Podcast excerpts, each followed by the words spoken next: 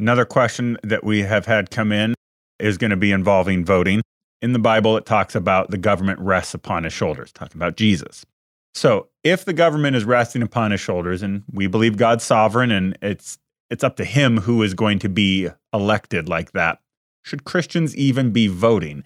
Do we know if we're voting against the will of God or not? Because we might pick based on, let's say, an abortion. Like, you know, we're a one issue voter and I can't vote for abortion, so I can't vote for that one. Or we could say character matters, so I can't vote for that one where do you draw the line in going down this? Well, God is sovereign, and if He's ultimately doing it, what do we do with the voting question? One of my favorite studies, it, I call it God's part, my part. And I believe, and this goes back to, again, I don't want to get too deep into theology here, but it goes back into the incarnation. Jesus became a man. He became fully human. He lived out this life in real time. Why? Because we needed to see him do that. And we needed to see that worked out. Same thing is true of politics, same thing is true of, of voting. There is a respond to God in the moment response of humanity. And I don't believe abdicating my vote is that if I have the chance to influence the governmental system and I abdicate that, uh, not there a problem with that? At least that that's how I feel. And so, yes, you're given that ability to have influence. Why wouldn't you exercise that? Now, in terms of the splits, and this is what happens: you you have two candidates, and I can look through and I can say, nope, nope, yes, you know, I mean, you're you're going through, and you're you're looking at the lesser of two evils, or or whatever, and so, well, I'm going to write in a third party candidate, etc. I get all of that. It does become incredibly messy, and and you have Christians uh, this last presidential election. You have Christians on both sides just just almost declaring that the other is not Christian if they vote a, a particular way.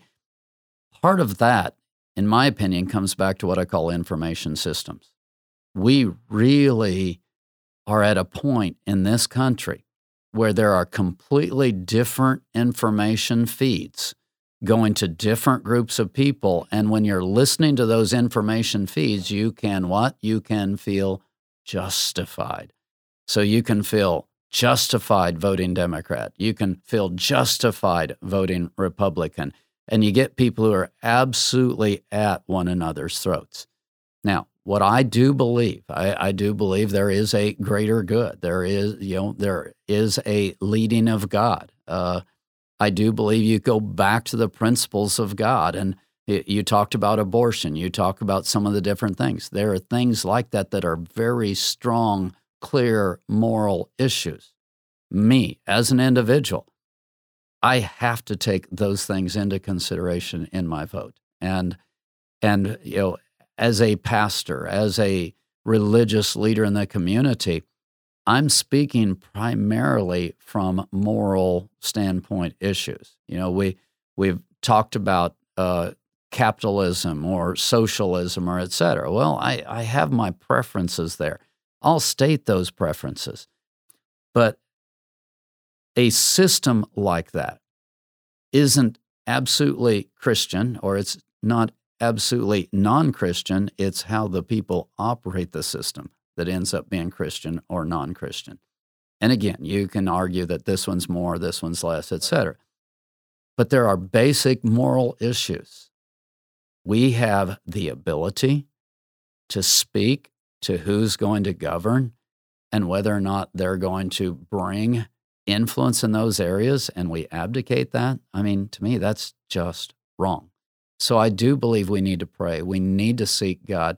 We need to seek the kind of governmental influence that is going to bring the best kind of direction towards the greatest good in the society.